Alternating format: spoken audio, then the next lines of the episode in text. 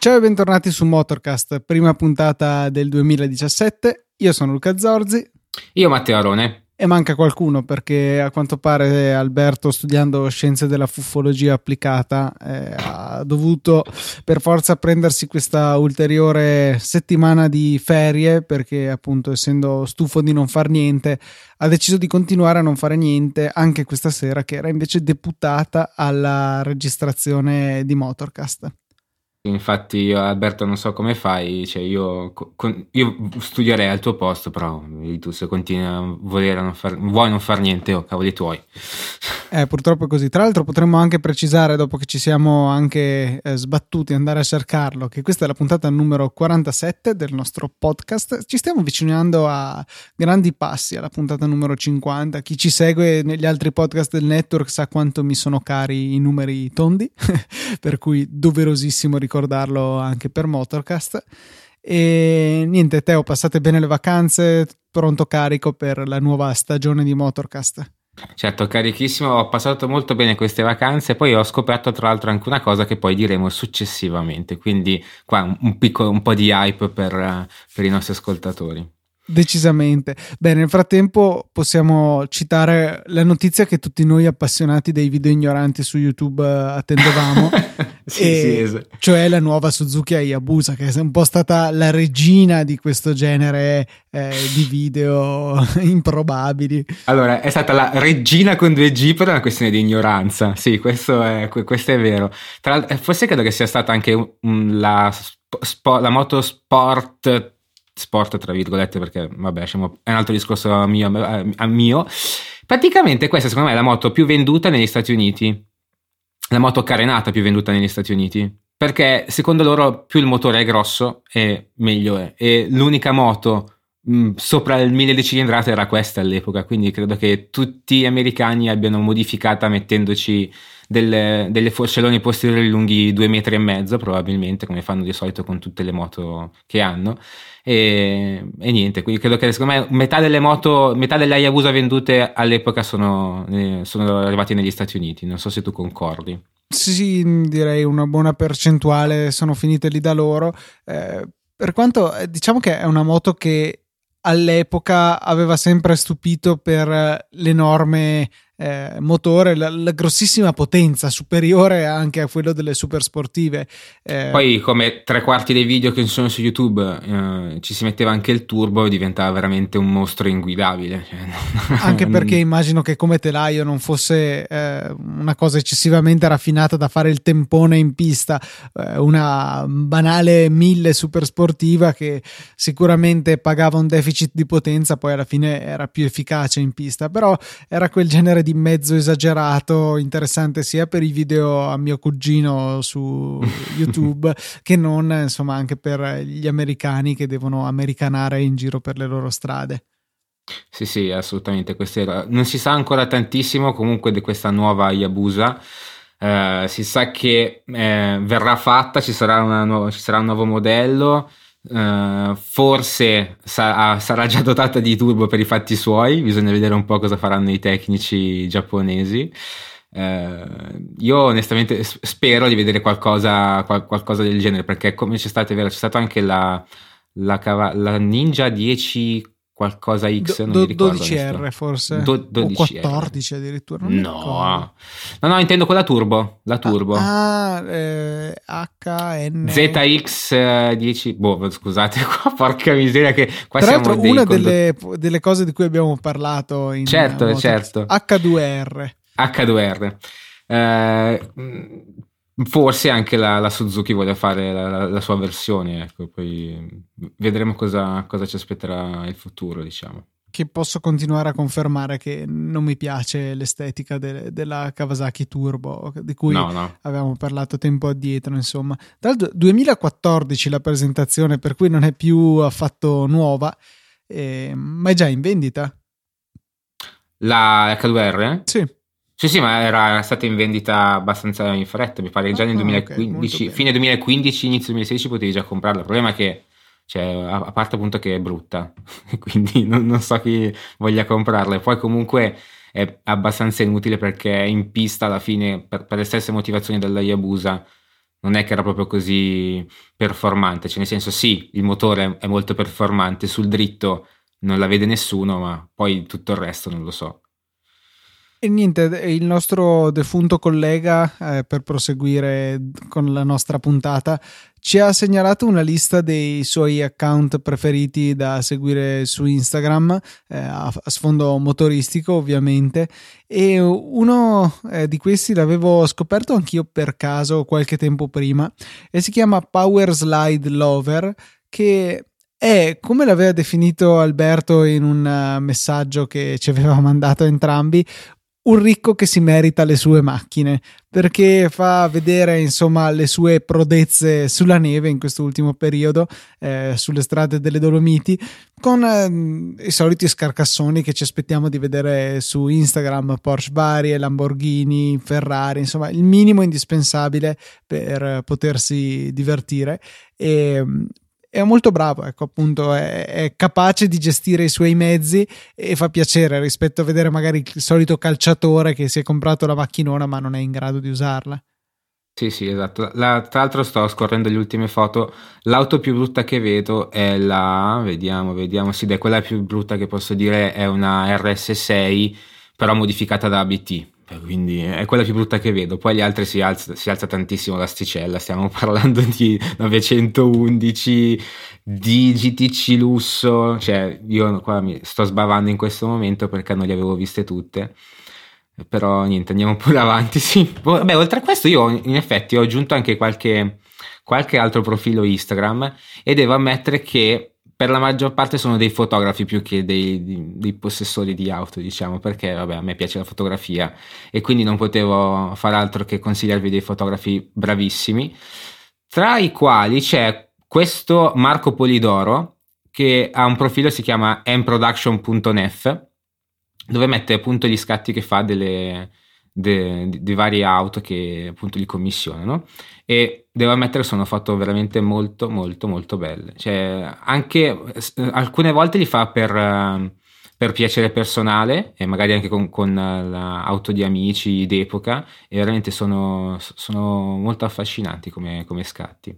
Sì eh, i fotografi e i motori ecco si sono du- due cose che vanno molto bene d'accordo perché eh, uno stesso mezzo ritratto come posso fare io la foto e da un fotografo serio eh, decisamente cambia tantissimo la, la, resa come in realtà anche le persone come in realtà qualunque cosa. Cioè tutto questo per dire i fotografi sono bravi se ritraggono cose belle ci piace e le macchine belle ci piacciono le moto belle ci piacciono per cui questo discorso inutile lo concludo qui perché sto finendo da nessuna parte. Vi lasceremo nelle note della puntata tutti questi link e eh, fate, farete in modo insomma di rimpinguare le vostre timeline di Instagram con eh, questo ben di Dio, questo bel vedere.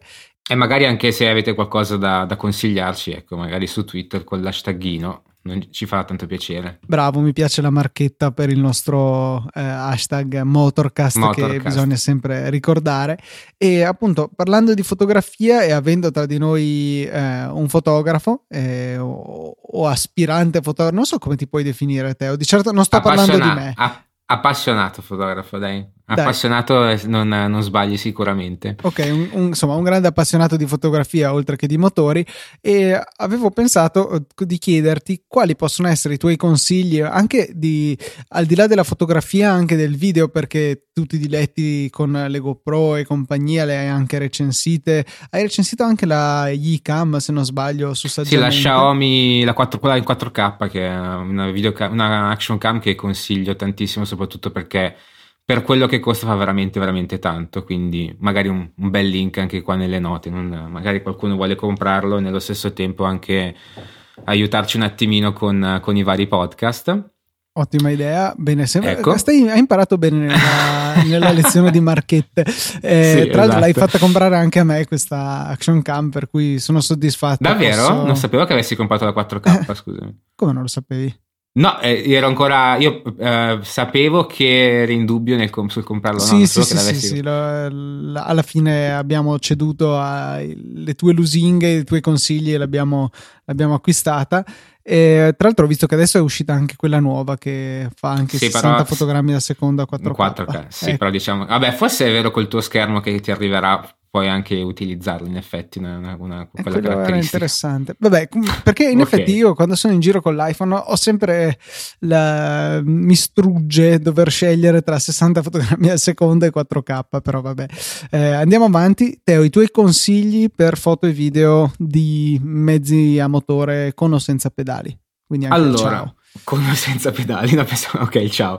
Uh, questa è una domanda molto difficile perché cioè me, l'hai fatta, me l'ha fatta a sorpresa, quindi non lo sapevo, non mi sono preparato assolutamente niente. Cioè, negli ultimi 20 minuti mi, mi sono inventato qualcosa, però cerco di dire tutto quello che riesco a dirvi nel modo più semplice possibile che possa veramente cambiare di tanto le foto che fate ai vostri mezzi. Allora, una cosa che posso dire è che mm, utilizzando come macchina fotografica principale, io mi immagino principalmente due cose, cioè il telefono e la uh, action cam che può essere GoPro, sia Xiaomi o chi per essa. Bisogna fare delle cose, ovvero secondo me bisogna evitare assolutamente di fare le foto uh, in, stando col telefono, mettendo il telefono mh, in altezza del viso degli occhi perché veramente t- troppo in alto rispetto alla macchina. Bisogna di abbassare, ah, bisogna cercare di abbassarsi in ginocchio magari e fare uno scatto dal, non dal basso ma dal centro della macchina. Questo per un motivo particolare perché la GoPro soprattutto ma in maniera esagerata, ma il telefono ha una, un obiettivo grandangolare, quindi se voi inclinate un po' il telefono tende a sformare un po' le linee, a, a farle diventare un po' più rotonde a fare addirittura aumentare, um, cioè l'effetto prospettico che viene a crearsi è veramente brutto. Bisogna anche cercare un'altra cosa molto importante, secondo me, di tenere il telefono uh, perpendicolare, l'asse del, te- della, del, sensore della macchina, del, del telefono, della GoPro deve essere parallelo al soggetto. E, per, e, questo per lo stesso motivo di prima, cioè si cerca di evitare di sformare troppo la, che può essere appunto la macchina o la moto o quello che è. Questa è una cosa che secondo me già solamente questi due consigli riescono a, a cambiare tantissimo le foto, perché magari si tende a prendere la foto di tre quarti, però se eh, un fotografo con un teleobiettivo riesce a rendere bello quello scatto con un grandangolo, un tre quarti su un, uh, un'auto, eh, secondo me è qualcosa che si da evitare tranne qualche raro caso ecco adesso non è che sto dicendo delle leggi assolute de- degli assiomi. Invece, per quanto riguarda i video, qua è una cosa che veramente consiglio a tutti: cercate con, con le action cam, intendo, cercate di cambiare il più possibile le riprese, il punto di vista. Cioè, in un solo video di 10, cioè in un video di 10 minuti dovete cambiare, cioè in 10 minuti della vita reale dovete cambiare, il, non so, una ventina di volte la, la, posizione della vostra videocamera, perché così riuscite a riprendere la stessa cosa in punti, di, in punti di vista diversi e il video, per quanto possa essere banale, è molto interessante. E se, è una cosa che cambia tantissimo. Questo è una cosa veramente basilare che però tra per lo sbattimento, che in effetti posso capire che cambiare continuamente la posizione della videocamera, e tra l'ignoranza, cioè nel senso non sapere che questa cosa può, può cambiare tanto, fa, in molti non, non, non, lo fanno e quindi magari un, c'è un video di veramente di 10 minuti che riprende sempre dallo stesso punto di vista ed è noiosissimo una cosa che mi capita di vedere veramente spesso e la prima cosa che, che, che faccio e che dico è proprio questa, cioè cerchiamo di cambiare la posizione della videocamera. Questo, mh, mm, so che è un solo consiglio per quanto riguarda i video, però è, secondo me fa tanto come consiglio. Ecco, magari una, un'altra cosa che mi sento di dire è magari evitare il 4K, così per, mm, per, una semplice questione non stiamo cercando di fare un video e metterlo poi dopo riprodurlo sul grande schermo, ma stiamo cercando di fare un video per poi magari metterlo al massimo su YouTube o Facebook o addirittura Instagram. Quindi non so, eviterei il 4K per principio a questo punto. Mi concentrerei di più, più sui 60 fps come, come, dicevi tu prima, ecco, perché magari un po' di rallenti o magari se vuoi la fluidità del video eh, più, è, è, una cosa un po' più importante del 4K, ecco. Benissimo, direi che hai dato dei consigli digeribili e facilmente eh, mettibili in pratica. Madonna, che brutto modo di parlare.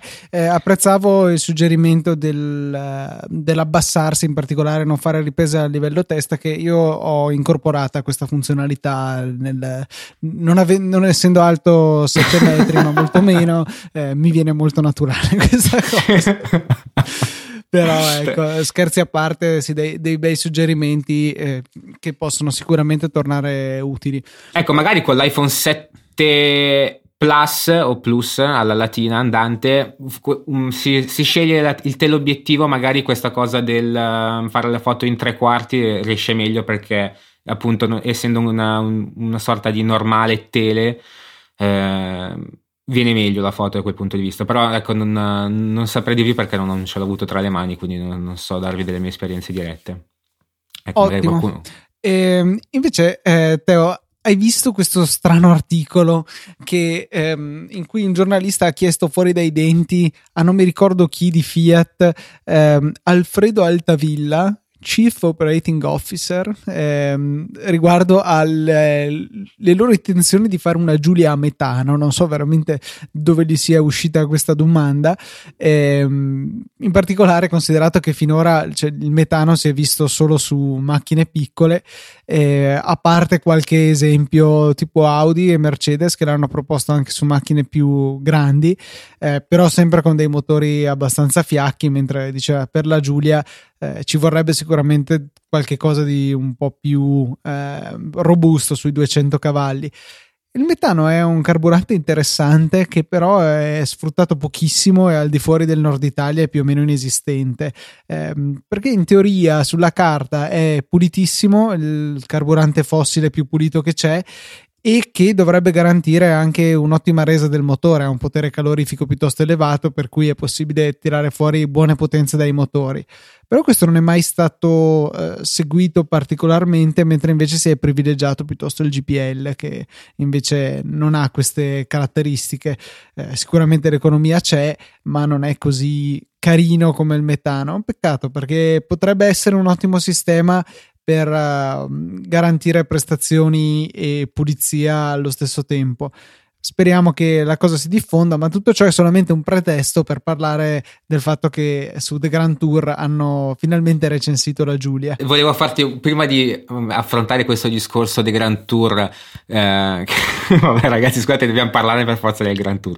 Prima di affrontare quello, volevo chiederti una cosa che mi è venuta, una domanda che mi è venuta così al momento, ma eh, tu elogiavi appunto il metano mh, mm, perché appunto è, pulito, eccetera, eccetera, ma dal punto di vista del, um, uh, come si dice, non rovina un po' di più il motore, non c'è bisogno di fare un po' più manutenzione sul motore con il metano rispetto a una macchina carburante. Onestamente come... non lo so, so per certo che c'è bisogno di una manutenzione sulle bombole che è sicuramente più pesante rispetto a quella richiesta dal GPL per il semplice motivo che il metano va pompato in queste bombole a pressioni assurde per cui è opportuno che tengano bene le bombole eh, onde evitare di trovarci con delle bombe ad orologeria o delle bombole ad orologeria che dir si voglia.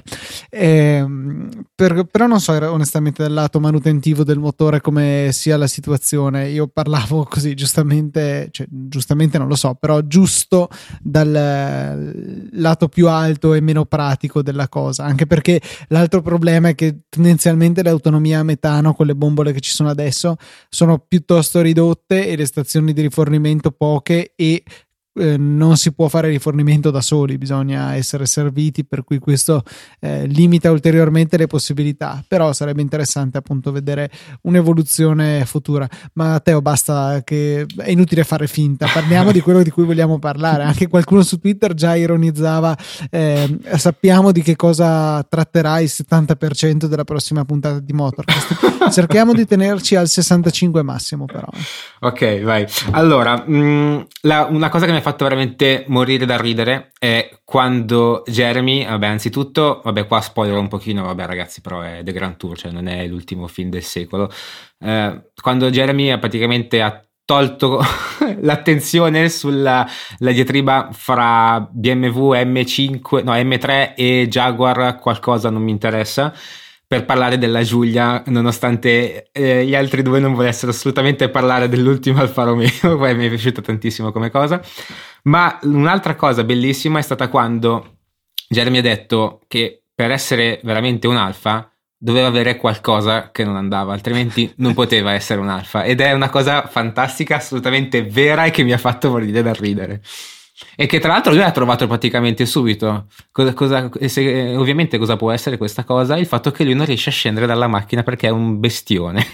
sì, vabbè, è, è, grande e grosso, diciamo che non è che potesse pretendere che la macchina fosse fatta a misura. Tra l'altro è interessante perché l'unica Alfa in cui in realtà io ho avuto contatti prolungati e ravvicinati era l'Alfa 145 che aveva 15 anni fa mia mamma, che invece al contrario, essendo tre porte, aveva delle porte che finivano circa un po' dietro le spalle dei passeggeri posteriori praticamente erano veramente lunghissime e, e, quindi l'esatto opposto di questa Giulia però sì, io ho sempre avuto dalla mia il fatto di vedere il mondo da molto vicino al terreno per cui non, non avevo grossi pro- non avrei avuto ecco grossi problemi a salire e scendere dalla Giulia sì sì assolutamente quello vabbè io non so, non sono mai. Ma ci sei mai salito, scusami? Sì, sì. Eh, ah, già, le prove. È vero, è vero. No, neanche sì. prove, solo a guardare e non toccare. No, toccare eh. sì, ma non guidare. Ecco. Non guidare, è la cosa più, più, bella da fare, sì, in effetti sì.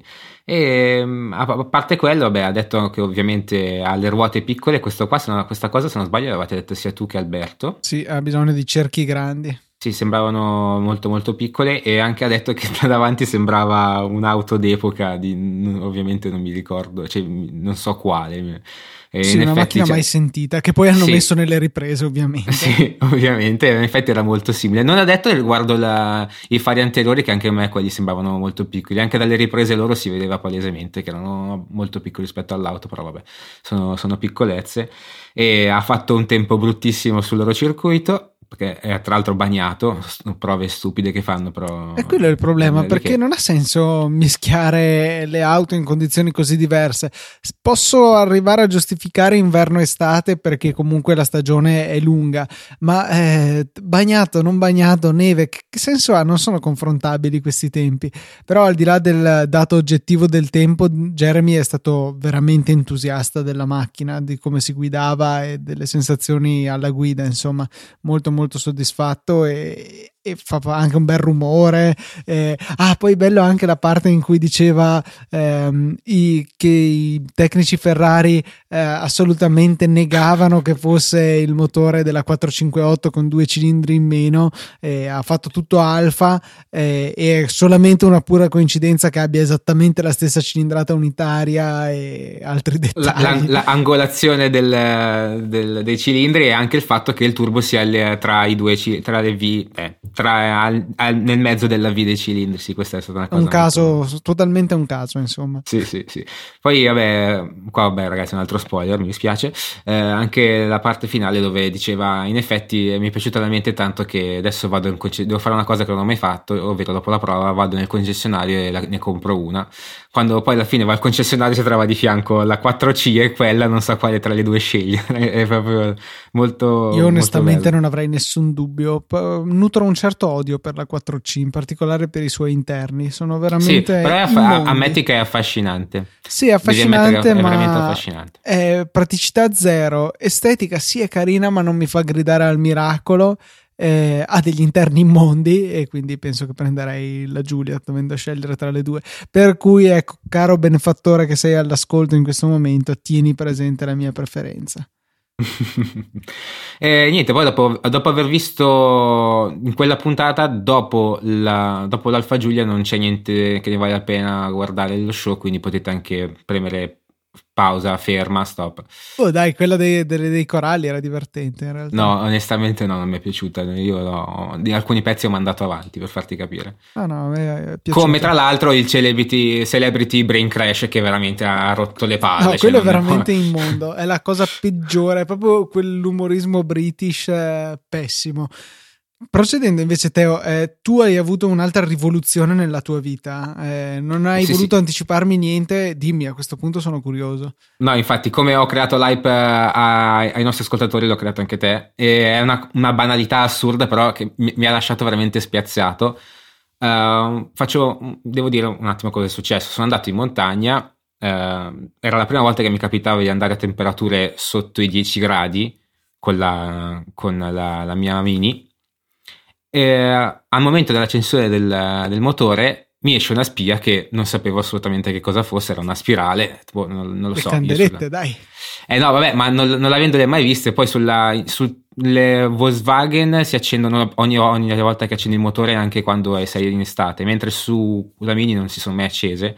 E niente, sono andato a vedere, beh, andiamo a vedere cos'è questa, questa spia. Leggo, beh, sono le candelette, si devono scaldare. Sì, sì, il motore può anche metterci fino a 18 secondi per accendersi. Sì, immagino, Madonna, cioè, che temperature. immagino temperature artiche, però vabbè. E sotto c'è scritto guardare pagina 40 per il riscaldamento del motore. Vado a pagina 40 e leggo non scaldare il motore a vettura ferma. E io ci sono rimasto malissimo, perché se non sbaglio anche dei consigli che davo proprio qua su Motorcast era de- nel- nelle stagioni invernali oppure o comunque quando fa freddo, accendete la macchina e scaldate il motore prima di partire. È, è una cosa che veramente mi ha distrutto. C'è proprio c'è sul libretto di, manutenz- di uso e manutenzione della mia Mini c'è scritto una cosa che è l'opposto rispetto a quella che fa- ho sempre fatto. Tra parentesi, Teo chi legge c'era scritto.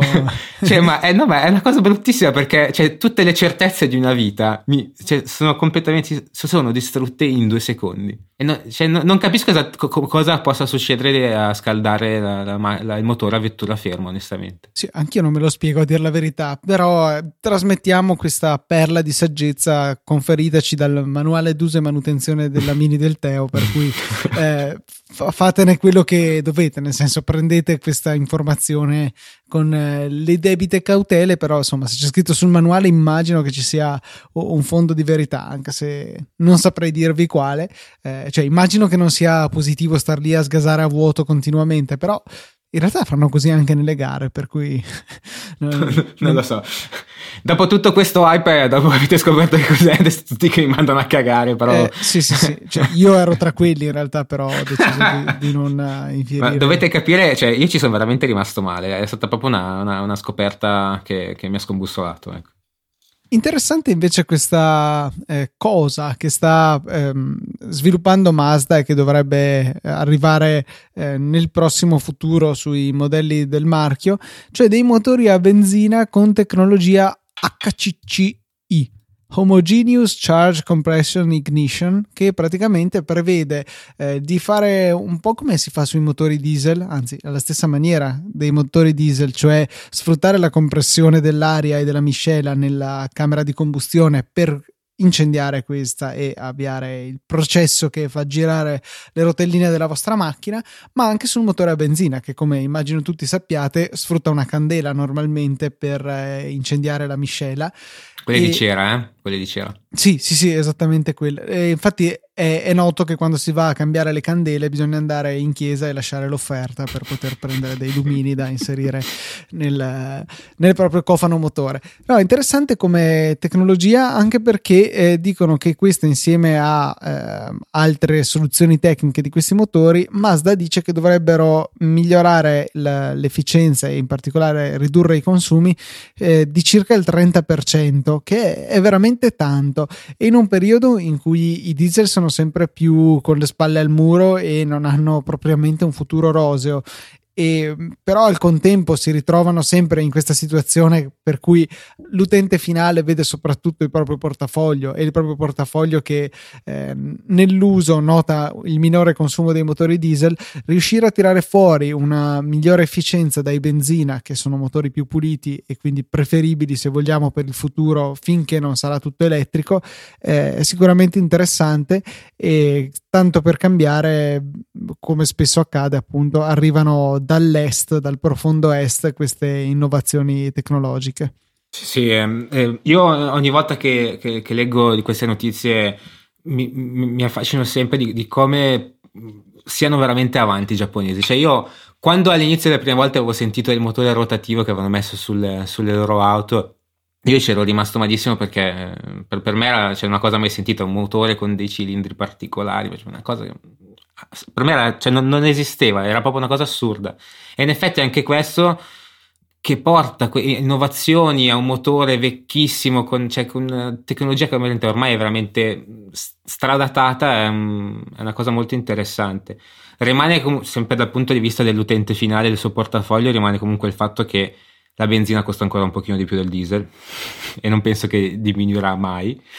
Però in effetti sì, un, cioè il 30% in meno è veramente veramente tanto, cioè i consumi alla fine dovrebbero essere praticamente gli stessi.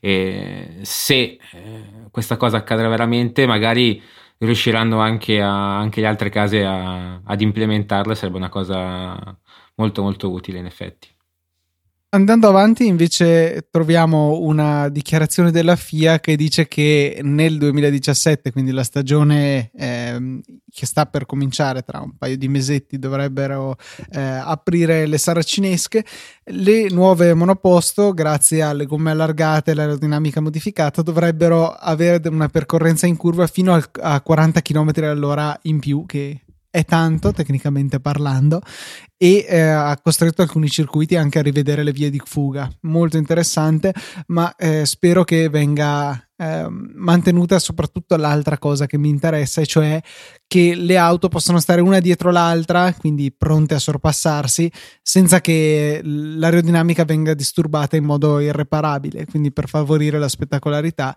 eh, speriamo. Sicuramente è interessante vedere le macchine girare più in fretta ma l'importante è che ci siano tanti sorpassi ma uh, mica in questa, nella nuova stagione, sì, nuova stagione eh, eh, ma non dovrebbero appunto migliorare tantissimo dal punto di vista dell'aerodinamicità le nuove Formula 1? Eh, in realtà dovrebbero esserci delle variazioni, poi non, non, onestamente non ho seguito eccessivamente perché ho ancora in pocket il link successivo di cui poi vi parliamo, per cui non so darti una risposta certa. Sicuramente quei gommoni lì potrebbero aiutare a eh, magari sì. non avere tutta questa dipendenza dall'aerodinamica, ma, ma magari mi sbaglio. Ecco.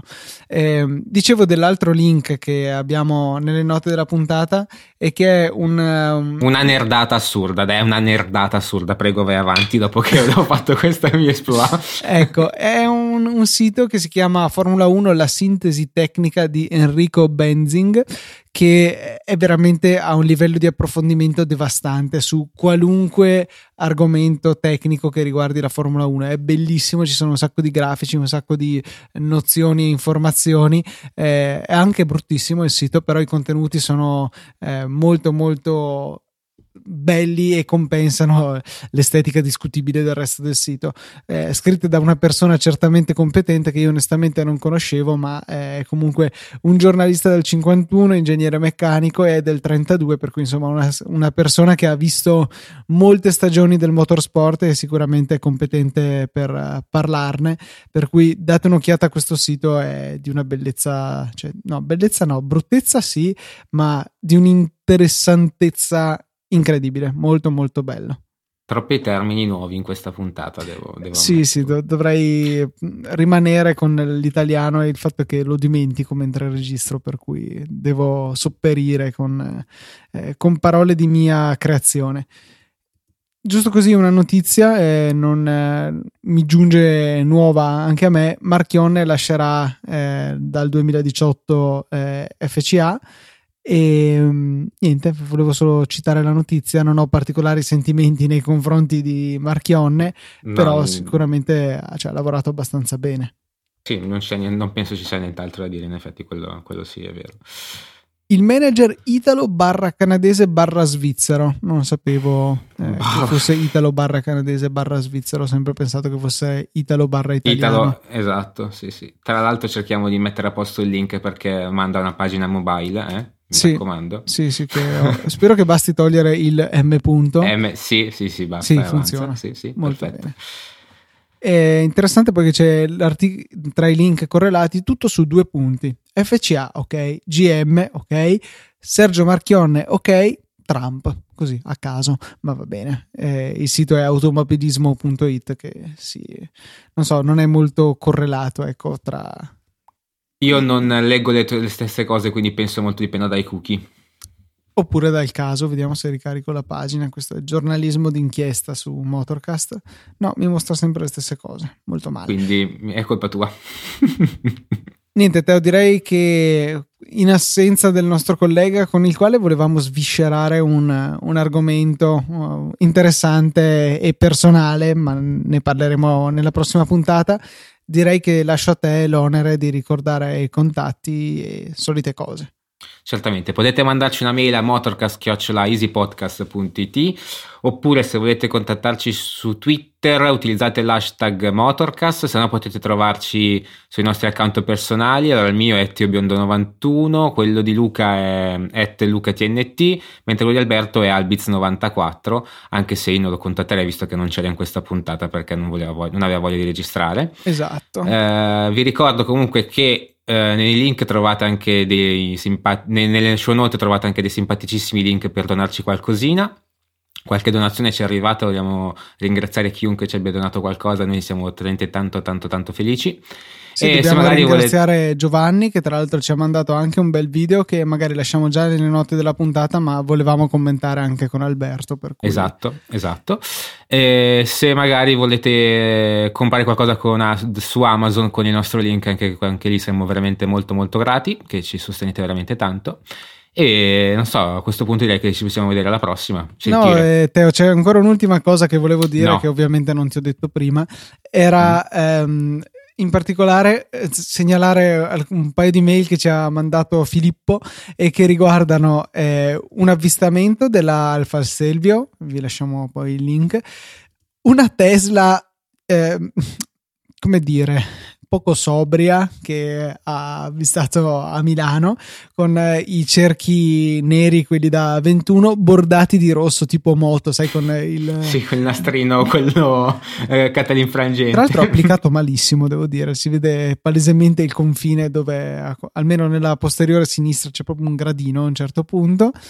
E, e poi ci segnala anche un, un, canale YouTube relativo alle auto elettriche, Fully Charged si chiama, eh, molto interessante che vi lascio nelle note della puntata in eredità, ecco, per fare i vostri compiti nell'attesa della prossima puntata di Motorcast. Detto questo, direi che è veramente tutto per questa bisettimana. Un saluto da Luca. Da Matteo.